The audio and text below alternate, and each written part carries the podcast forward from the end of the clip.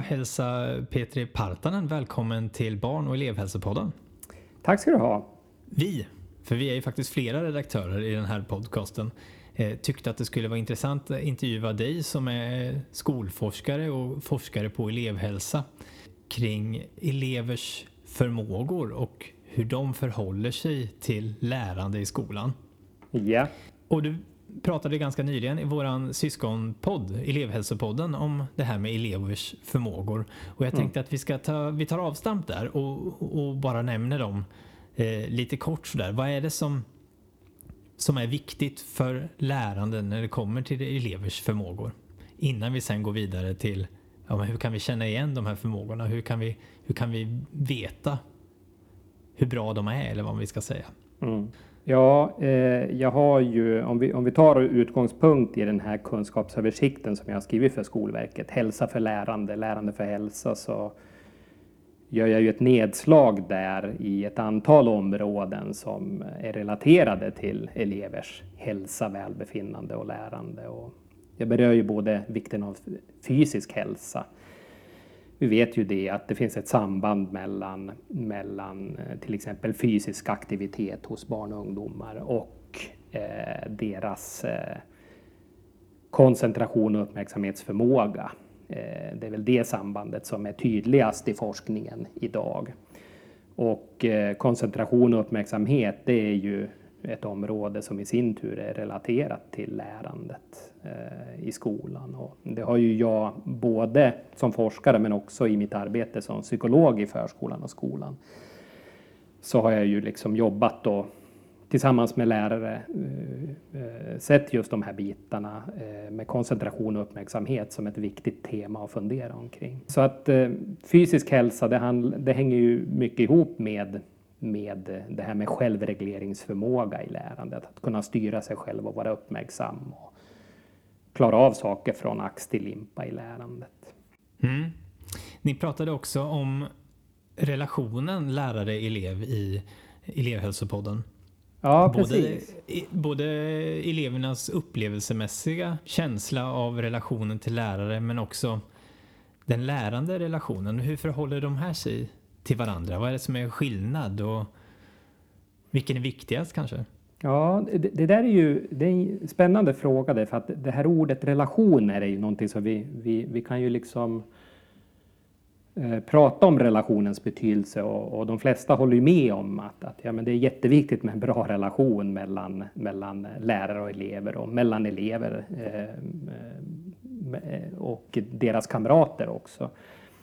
Men sen när vi börjar fundera på vad, vad är relation egentligen? Eh, då kan vi ju liksom fundera på sambanden där. Är det så att om man har lättare att lära sig och eh, ja, men man tycker att skolarbetet går bra, man förstår saker i lärandet, att då, då kanske det är lättare att också ha en positiv bild och uppfattning av sin lärare så att säga som elev. Eh, så att det är inte så lätt att, att liksom eh, vad som är vad, hönan eller ägget här. Exakt, för att eh, det här funkar ju åt båda hållen så att säga. Om vi bara tänker så här att ja, men nu ska vi jobba med relationen och sen kommer lärandet att fungera, då kanske vi mm. faktiskt biter oss själv lite grann i svansen för att Eh, Eh, i forskningen och det avsnittet som jag skriver om i kunskapsöversikten om relationer, där lyfter jag ju fram att dels handlar det om elevernas upplevelse av relationen till att börja med. Så att vi behöver ju vara nyfikna på vad eleverna tänker. Jag, jag kan ju som vuxen tänka att ja, men jag vill ha en bra relation till mina elever och, och det är viktigt att relation, relationerna är, är, positiva och varma. Så. Och det tror, jag, det tror jag också är jätteviktigt, men det är ju bara en aspekt av relationen och det är ju liksom den känslomässiga biten av relationen. Och mm. i forskningen visar man på eh, att eh, två andra faktorer, i en del av relationsforskningen pekar man på två andra faktorer som är viktiga för relationen och för elevers upplevda relation. Det är att de upplever att läraren hjälper dem att lära sig. Och det tycker jag nästan är när jag tog del av den forskningen och fördjupade mig i den forskningen så blev det liksom verkligen en aha-upplevelse. Att det handlar faktiskt om den lärande relationen, inte enbart den känslomässiga relationen. Så hur en lärare förklarar saker för eleverna eh, och, och för, hur eleverna upplever att läraren har en tilltro till att de ska lära sig och verkligen uppmuntrar och försöker hjälpa dem att komma på det där, att få till de här aha-upplevelserna i lärandet. Det är jätteviktigt för relationen. Det här var ju också intressant för det var ju någonting som Malin Gren Landell också lyfte upp ifrån sin forskning om skolnärvaro. Ja. Att det där med ja, tilltro till elevens förmåga. Mm. Att det var en faktor liksom att, att kunna sätta lite krav på eleven och visa att man har ja, man har en, en positiv förväntning om lärande ja. var viktig för elevens känsla av att vilja vara i skolan. Ja, precis. Det blir ju en skolanknytning där. Ja, tänker precis. jag, som förstärks. Att man inte bara är i skolan för att man har schyssta relationer där. Mm. Jag, jag, kommer att tänka på mm, många elever har ju någon form av resurs knuten till sig Mm. Och dilemmat i många av de här resursernas relation om att vara både kompis och lärare. Mm. Att har man flera resurser, då är det lätt hänt att den ena resursen blir den som är den med pekpinnen och lite strängare medan den andra är den som är lite mer schysst och med på raster och sådär. Att det är en svår balans att ha mm. båda de här delarna och det pratar jag ofta om i handledning med resurser. Att man försöker ha båda relationerna. Ja, och det precis. gäller förstås lärarna också. Ja, men det där är ju verkligen mitt i prick. Eh, och, och, där tänker jag att relationsforskningen liksom faktiskt ger stöd för att man som lärare funderar kring den didaktiska aspekten av läranderelationen. Alltså hur kan jag kombinera både värme, tilltro till eleverna, men också eh, fokusera på hur kan jag hjälpa den här eleven att, att eh, ta sig ibland uppför den där backen som finns i lärandet. För allt lärande är ju inte bara roligt och nyfikenhet och lust att lära. Det tycker jag att vi ibland romantiserar lärandet. Lärandet är ju också ibland ett hårt arbete och man måste liksom vara uthållig och ibland så tar det tid innan allt faller på plats i lärandet. Och då tänker jag liksom att, att eh, läraren kombinerar de här olika verktygen i, i sitt arbete med relationen. Och här kanske den här delen om delaktighet och motivation till de egna studierna kompletterar relationen lite. Att det är också en viktig faktor att man behöver ha, hitta en egen drivkraft och en, en slags självförstärkning om man väljer den typen av begrepp för att prata om att ja, men jag får ut någonting av skolan. Mm. Jag får ut någonting av lärandet. Precis, och, och, så tänkte jag också i kunskapsöversikten att de här begreppen hänger ihop också. Att, mm. att eh, ja, frågor om elevers delaktighet hänger givetvis ihop med eh, olika kvaliteter i den här relationsforskningen eh, så att säga. Men, men jag tänker att jag vill lägga till också ytterligare en tredje faktor i relationsforskningen och det mm. är att det som spelar roll för upplevelsen av, av, elevernas upplevelse av relationen till läraren, det är också att de upplever att, att läraren skyddar dem och tar hand om de sociala processerna i klassrummet och i skolan. Och det tycker jag också är en viktig aspekt, att, att eh, läraren blir ju liksom också en viktig person som, som skapar trygghet så att man som elev upplever att man inte blir utsatt för saker eller kränkningar i de sociala processerna i skolan och i, i klassrummet i undervisningen. Så att, så att alla de här tre komponenterna kan man liksom reflektera omkring när man jobbar systematiskt med ett främjande och förebyggande arbete på en skola. Alltså hur, hur jobbar vi med den här känslomässiga aspekten av relationen? Hur jobbar vi med den här didaktiska biten av, av eh, den lärande relationen? Och sen hur jobbar vi med de sociala processerna eh, och tar hand om dem så att säga? Får man de där tre bitarna mm. att falla på plats så, så kommer man att kunna förebygga mycket eh, skolsvårigheter. Ja, och sen hade vi den här delen med självreglering som är kanske ett lite nytt begrepp för många i skolan. Mm. Eh, det var i alla fall inte någonting som jag som har jobbat en del med utredningar har stött på tidigare. Utan vad, vad, vad menas med självreglering? Ja, det där är intressant eh, därför att eh, om man eh, gör en utblick i skolforskning internationellt så är, är men också i pedagogisk psykologisk forskning så finns det väldigt mycket forskning kring självreglering, men det begreppet är mycket mindre så att säga beforskat i svensk kontext.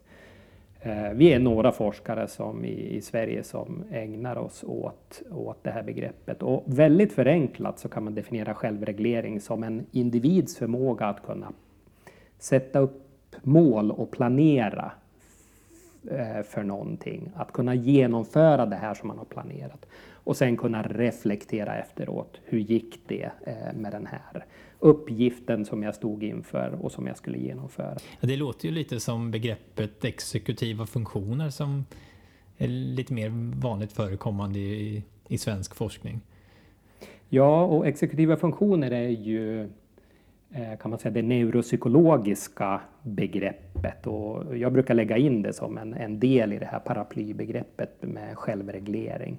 Fördelen med självregleringsforskningen är att den har varit mycket mer pedagogiskt inriktad medan eh, delar av den neuropsykologiska forskningen har ju varit mer liksom intresserad av att förstå hjärnfunktionerna eh, kopplat till, till eh, exekutiva funktioner. Men vi ser ju jättemycket överlappning i de här begreppen. Eh, självreglering tycker jag har en fördel just för att man har tittat mera på den här så att säga, kedjan av beteenden och eh, tankar och känslor som elever behöver mobilisera och använda i en undervisningssituation. Medan eh, forskningen kring exekutiva funktioner, den har ju liksom eh, i mycket mindre grad borrat ner i den pedagogiska situationen. Så att jag, jag eh, brukar använda självregleringsbegreppet som ett paraplybegrepp.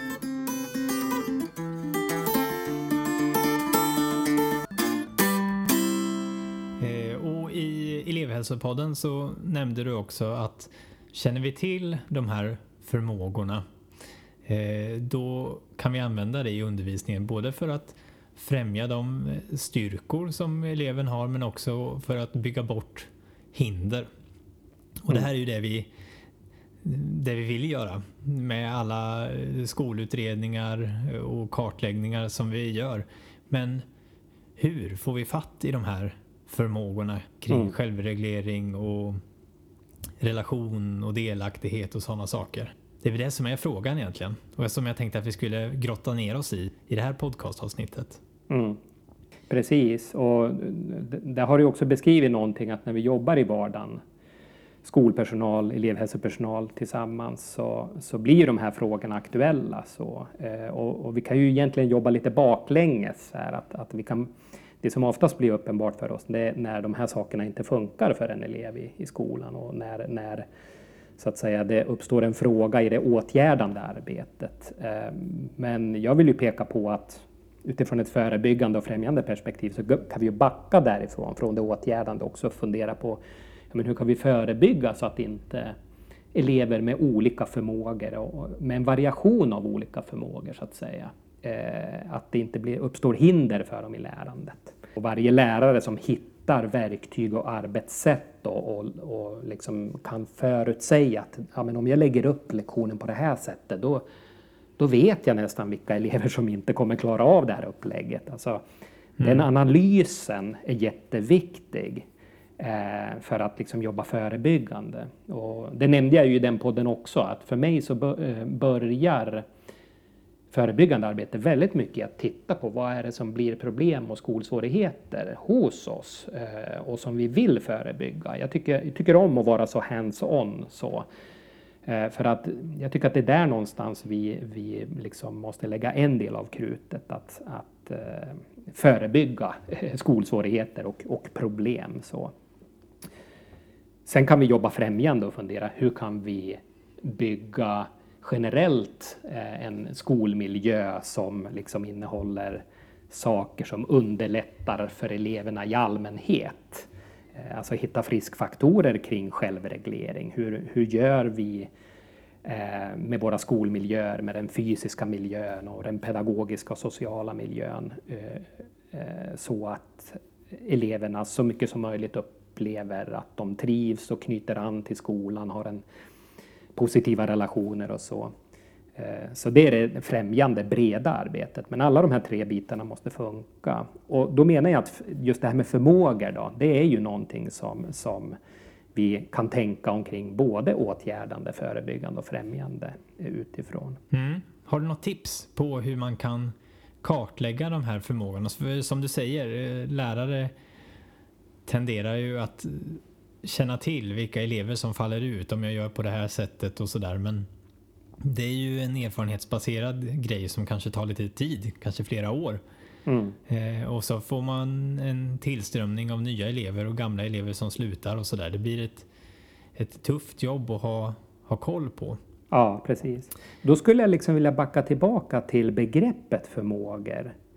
Eh, eh, mm. Och, och, det här handlar om att om, om vi ska prata om vad vi behöver göra med våra elever och med undervisningen, då behöver vi också skaffa oss ett språk och en förståelse för förmågor. Så. Eh, och eh, jag tänker, om vi saknar ett gemensamt språk för hur vi förstår till exempel självreglering, då kanske vi pratar om olika saker. Alltså, eh, om vi får ett professionellt språk och, och, en, och kunskaper kring förmågor, eh, då hjälper det oss att sätta fingret på eh, gemensamt också. Vad är det i, i vår skola som eh, kan bli riskfaktorer för elever utifrån från eh, förmågorna och vad är det som kan främja förmågorna?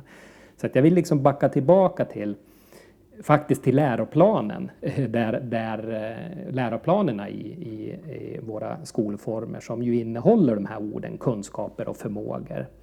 I läroplanerna så är förmågorna eh, luddigt definierade, de är inte så tydliga. Medan om man förflyttar sig till skolforskning så ser vi att det finns en hel del forskning kring olika förmågor och egentligen om vi vill så kan vi säga att det finns hundra år av forskning kring eh, för olika förmågor. Det finns olika modeller. Och en sån modell det är ju eh, passteorin som är en beforskad och vetenskapligt grundad modell för att förstå hur elevers underliggande förmågor påverkar lärandet. Så att jag tänker att jag, jag, kan ta avstamp för att ta oss fram till den här frågan om hur kan vi förstå vilka elever mm. som har styrkor och vilka elever som kan ha sårbarheter kring förmågor. Då måste vi liksom ha, vi behöver modeller för att prata om de här sakerna och det tycker jag vi saknar väldigt mycket i, i svensk skola. Så att Eh, om vi tar till exempel en sån här förmåga som kommunikativ förmåga som, som vi pratar mycket om i, i, i, i läroplansarbetet. Det kan betyda väldigt mycket olika saker och, och eh, Eh, det är egentligen inte en förmåga, kommunikativ förmåga, utan två elever då kan uppfattas ha ungefär samma kommunikativa förmåga. Men de kan ha väldigt olika, olika, egentligen väldigt olika ordförråd och språklig förmåga. Eh, så att vi behöver liksom modeller för att, att eh, kunna tänka omkring och göra en analys av elevernas behov.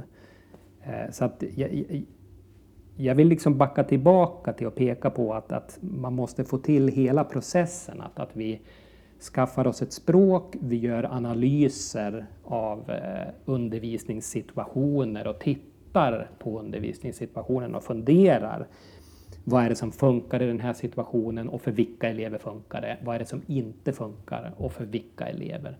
Och sen så använder vi våra observationer och iakttagelser och kollegialt lärande och handledning och så för att liksom försöka förstå också då eh, finns det variationer hos eleverna i deras förutsättningar för att kunna fungera i den här undervisningssituationen. Mm. På vilket sätt är passmodellen? För den hade jag inte hört talas om innan jag kom in i, i skolans värld. Av, av vilken anledning talar du dig varm om, om den? Vad är det som gör den speciell? Ja, dels så tillhör väl den en, eh, den är ju beforskad och det finns eh, rejält med studier, eh, både av modellen i sig men också pedagogisk forskning, både kring matematikutveckling och läs och skrivutveckling. Så att den, den har en en bra vetenskaplig grund, så det har varit viktigt. Men för mig så var vägen in i passteorin egentligen eh, Eh, att jag har varit utgått i, i mitt arbete utifrån Vygotsky och eh, Luria som var två pedagogisk-psykologiska forskare. De intresserade sig just för hur, hur så att säga, tankeprocesser eller tankeförmågor utvecklas. Och de, pratade, de grundade mycket av det som vi idag så att säga har forskat vidare omkring när det gäller självreglering och exekutiva funktioner som du nämnde. Så det handlar alltså om hur vi styr oss själva, hur vi planerar, påbörjar och genomför saker. Det var vägen, vägen in, in till passteorin. Och det som jag tilltalades väldigt mycket av i, i passteorin, det är ju liksom den här optimistiska synen, att vi försöker förstå tankeprocesser istället för att diagnostisera barnen att de, att de har en oförmåga. Liksom. Och nu kommer ju den eh, svåra utmaningen här att beskriva passmodellen för någon som är helt oinvigd och jobbar i skolan. Jag, jag gillar Stefans idé där med att köra hisspitch. eh, om du får eh, en minut att beskriva pass för någon som jobbar inom skola och varför man ska mm. börja tänka enligt pass. Ja, egentligen skulle jag behöva en minut. Jag skulle behöva fyra minuter, men jag ja, jag kan förstår. börja med en minut. Eh, ja. Varför säger jag fyra minuter? Jo, för att pass eh, det är ju en eh, sammanfattning av fyra tankeförmågor som handlar om hur vi bearbetar intryck i lärandet. Vi, vi tar del av en undervisning, vi får tillgång till kunskaper. Det här ska vi bearbeta på något sätt och så ska vi lagra det i långtidsminnet. Och den här informationen den har ju olika former kunskaperna har ju olika former. Vi har, vi, har, vi har begreppskunskaper och vi har faktakunskaper men vi har också procedurkunskaper, hur vi ska göra, genomföra någonting. Och så har vi kunskaper som är mera liksom eh, om själva lärandet, metakognitiva kunskaper. Och pass, passteorin handlar då om, om de, den här typen av tankeprocesser och fyra tankeprocesser om hur vi bearbetar intryck, lagrar kunskaper, hur vi styr vårt medvetande och vår uppmärksamhet och hur vi planerar och genomför saker från ax till limpa. Och de fyra P, eh, orden står då för, eh, på engelska planning, attention, simultaneous och successive processes. Det vill säga planeringsprocesser, uppmärksamhetsprocesser, simultana processer och successiva tankeprocesser. Just det. Och de här fyra eh, begreppen då, eller fenomenen, de, de går att koppla till olika delar av lärande, både sinsemellan och kanske lite mer enskilt så att man kan beskriva en elevs fungerande på ett sätt som gör det tillämpbart att justera undervisningen kan man väl säga.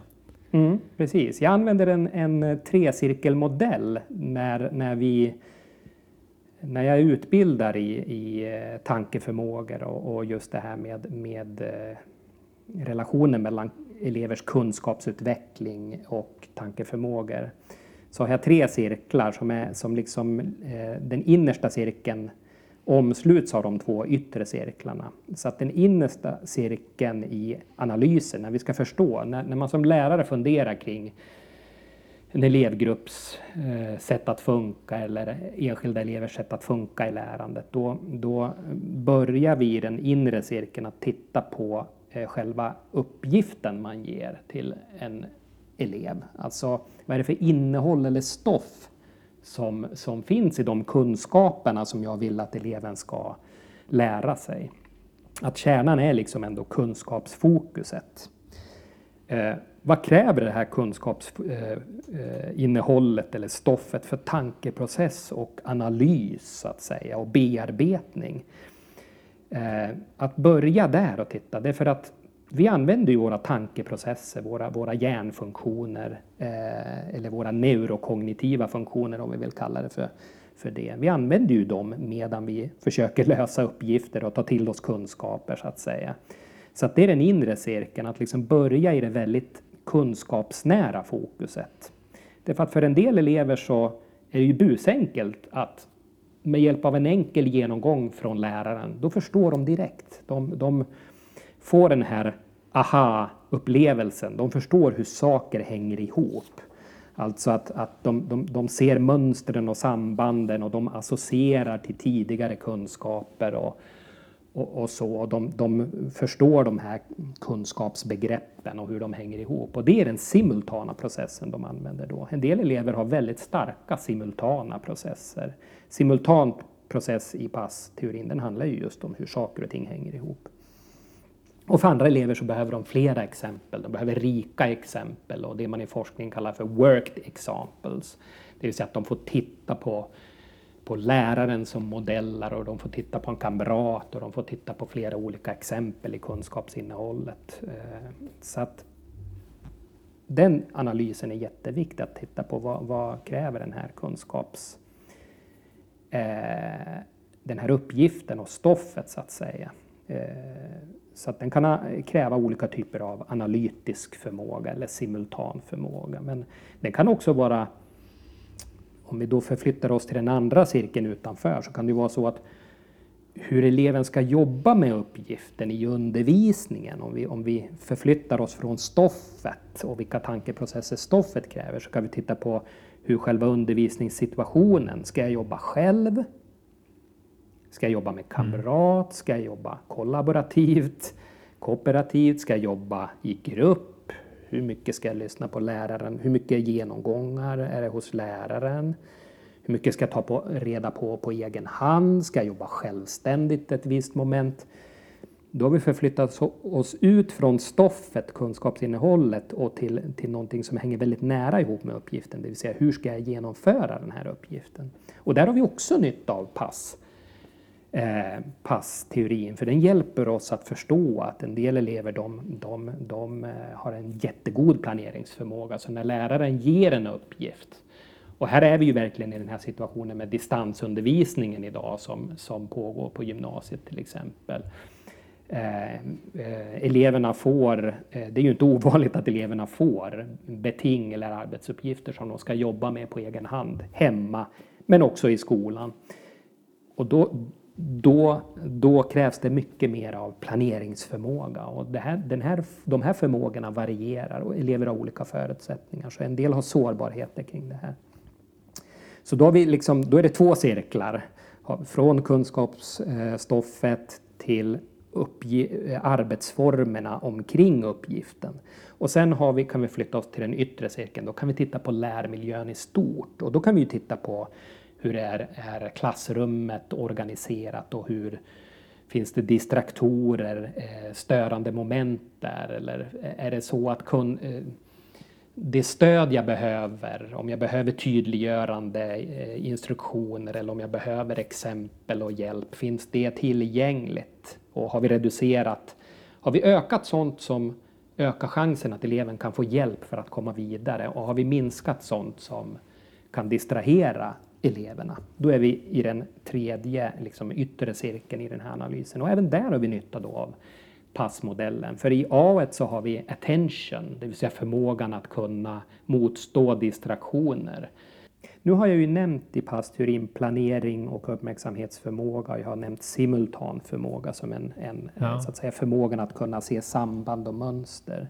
Och det finns sätt att förstärka och tydliggöra pedagogiken och jobba med att, mm, så att säga, mediera och, och eh, öka eh, så att säga, elevernas förmåga att kunna se samband som de elever som till exempel kämpar med den simultana förmågan eh, kan behöva då. Men sen har vi då det sista S, successiv förmåga. De här två S, simultan och successiv förmåga, de handlar ju om hur vi bearbetar och processar kunskaper och intryck och lagrar dem i långtidsminnet. Och successiv process, det handlar i, eh, då om hur vi får ordning på saker i en, i en sekvens, så att säga. Så att successiv eh, process eh, är ju det mest uppenbara är ju till exempel läs och skrivutveckling. Det är ett utmärkt exempel på en en övning i successiv eh, process eller successiv eh, förmåga. Att få till de här ljuden och de här bokstäverna till ord, att sätta ihop dem i en kedja. Kastar man om de där orden eller kastar om ljuden så blir ju inte orden samma sak. Då, då kanske de till och med betyder någonting annat. Orden ska mm. sen också i en kedja bli till meningar och meningar ska bli komma i rätt ordning i en berättelse. Så successiv process handlar om ordning. Det där är ju verkligen inte då en minuts pitchen av hur vi kan använda passmodellen, men jag känner att det är viktigt att liksom innan vi är framme vid vad kan vi göra för enskilda elever? Ja, då måste vi göra en analys. För när vi ja. får en ökad förståelse för elevernas variation av underliggande förmågor, då kommer vi också kunna förstå vad som händer när de möter undervisningen. Och då kan vi också börja anpassa och justera, göra små mikrojusteringar i undervisningen. Vi pratar mycket om extra anpassningar i skolan. Jag tycker att det ibland har lett helt fel i diskussionerna.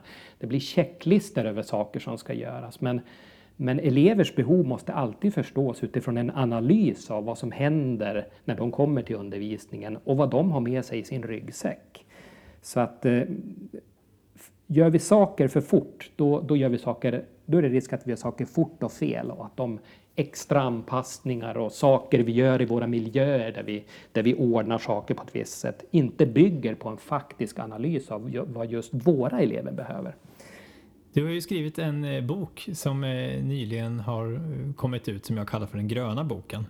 Just Men den det. heter Att utveckla förmågor på vetenskaplig grund i skolan. Ja.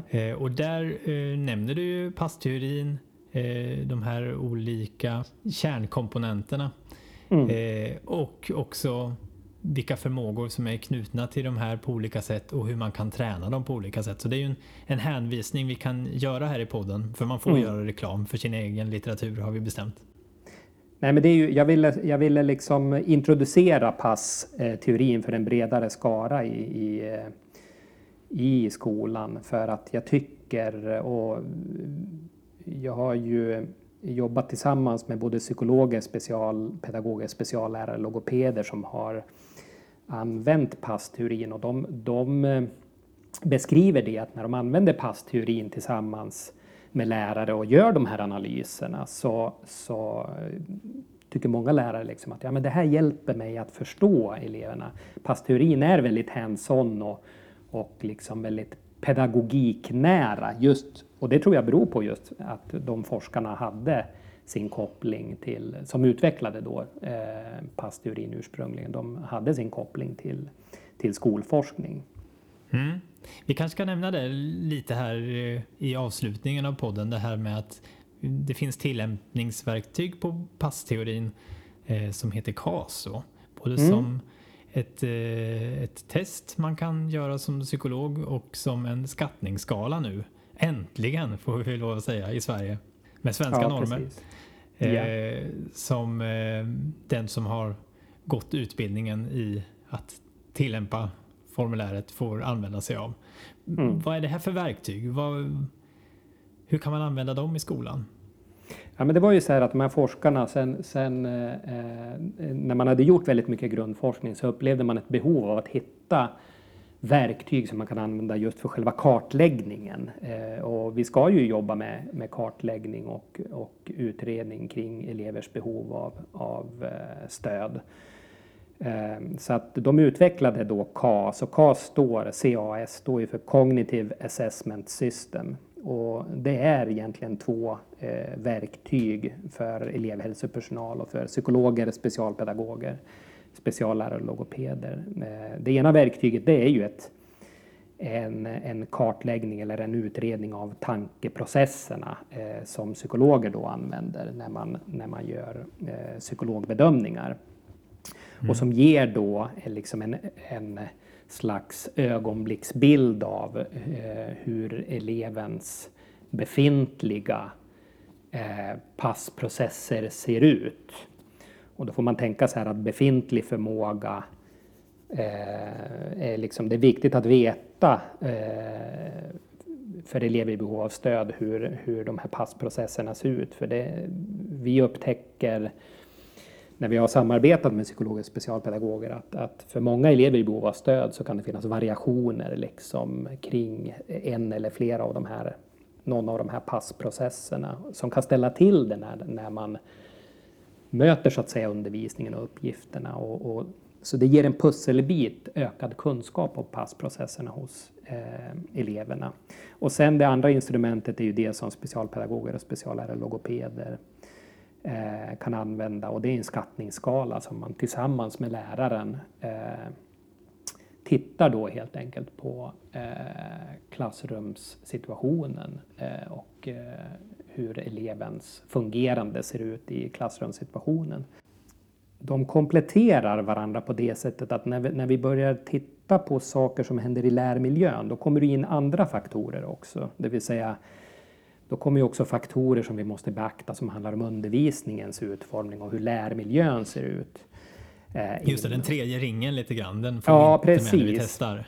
Precis, för att om, om, om vi enbart liksom av, av, tradition när, när, eh, när jag jobbat som skolpsykolog, när jag blickar tillbaka, när jag gjorde väldigt mycket utredningar, då, då gjorde jag liksom ett kognitivt test och sen gav jag en återkoppling och rekommendationer men, och försökte med hjälp av, av så att säga resultatet i, i testet att liksom plocka fram generella rekommendationer. Men det där upplevde jag väldigt frustrerande därför att eh, eh, jag hade svårt liksom att hitta kopplingen till hur just de här tre ringarna jag beskriver, att det fattades liksom den, den biten i, i sättet att genomföra psykologutredningar på. Ehm, men sen vill jag peka på det också, att man också kan jobba liksom med passteorin eh, som tankemodell för att tänka främjande. Så man behöver inte tänka att eh, man måste kartlägga alltid allting, utan det är också en modell för pass, passmodellen är också eh, en modell för kollegialt lärande, att samtala om eleverna så att säga ur, ur ett mer främjande perspektiv och ur ett formativt perspektiv. Mm. Så ska vi summera lite kring eh, pass och, eh, och KAS och kanske lite så är det en förebyggande modell med pedagogisk koppling eh, som antar en positiv syn av elevers förmågor med ett gemensamt språk. Kan man säga mm. så? Det tycker jag absolut man kan säga. Ja, och, och, det är det jag verkligen vill peka på, liksom, att, att begrepp som självreglering, metakognitiv förmåga och de här tankeprocesserna och tankeförmågorna i, i pass. De är ju verktyg för oss att använda för att förstå elevers lärande. Och att vi verkligen kan jobba baklänges från åtgärdande till förebyggande och främjande arbete med hjälp av eh, en sån här modell och eh, eh ett sånt här sätt att tänka kring tankeförmågor så att säga. Som är lite annorlunda jämfört med Eh, Eh, det förmågebegreppet som vi ser i läroplanerna idag. Men som jag också när jag har tittat på andra länders läroplaner så har man mycket, eh, i vissa länder mycket mer av, av så att säga uttalat pratar om tankeförmågor eller kognitiva förmågor eller kognitiva processer. Mm. Eh, jag tänkte att vi lämnar lite lästips, lite länktips i slutet på den här podden. Jag har mm. inte frågat dig om vad du har för sådana tips, men mi mina tips är ju dels din blogg, eh, den här forskningsrapporten Hälsa eh, för lärande och lärande för hälsa och kanske också gröna boken eh, för den som är lite vetgirig och vill lära sig mer om passmodellen. Finns det något annat som du på rak arm så här oförberett vill rekommendera att man eh, kan läsa utifrån det vi har pratat om idag? Nej, för egentligen både i eh, kunskapsöversikten Hälsa för lärande, lärande för hälsa och i gröna boken att utveckla elevers förmågor på vetenskaplig grund i skolan eh, finns ju referenser till, liksom, till studier och forskning om man, om man vill just läsa mer fördjupat kring forskningen eh, medan eh, både skolverksrapporten och, och eh, gröna boken är liksom mera, innehåller ju mera översiktliga beskrivningar. Och i, i, gröna boken finns ju också diskussionsfrågor som man kan använda i, i kollegialt lärande. Så man kan, man kan jobba igenom i arbetslaget eller på en skola, jobba igenom de här förmågorna och fundera kring sin undervisning. Så att, så att eh, jag tror att det finns stoff i, i de här bitarna. Och sen, du nämnde ju Eh, min blogg också då, om man söker på Petris blogg. Eh, jag skriver med jämna mellanrum om eh, de här frågorna. Jag är ju intresserad av just gränsområdet mellan undervisningens utformning och elevers förmågor. Jag följer hjärnforskningen internationellt och inte minst den här forskningen som är mera pedagogiskt inriktad så att säga. Och jag skriver om, om olika sådana teman med jämna mellanrum i bloggen. Och sen skriver jag givetvis om elevhälsofrågor för jag brinner ju för att vi ska bygga elevhälsoorganisationer utifrån en medveten idé om, om hur vi jobbar med, med de här olika processerna. Då så. Petri Partanen, tack för att du ville vara med i Barn och elevhälsopodden. Tusen tack för att jag fick vara med.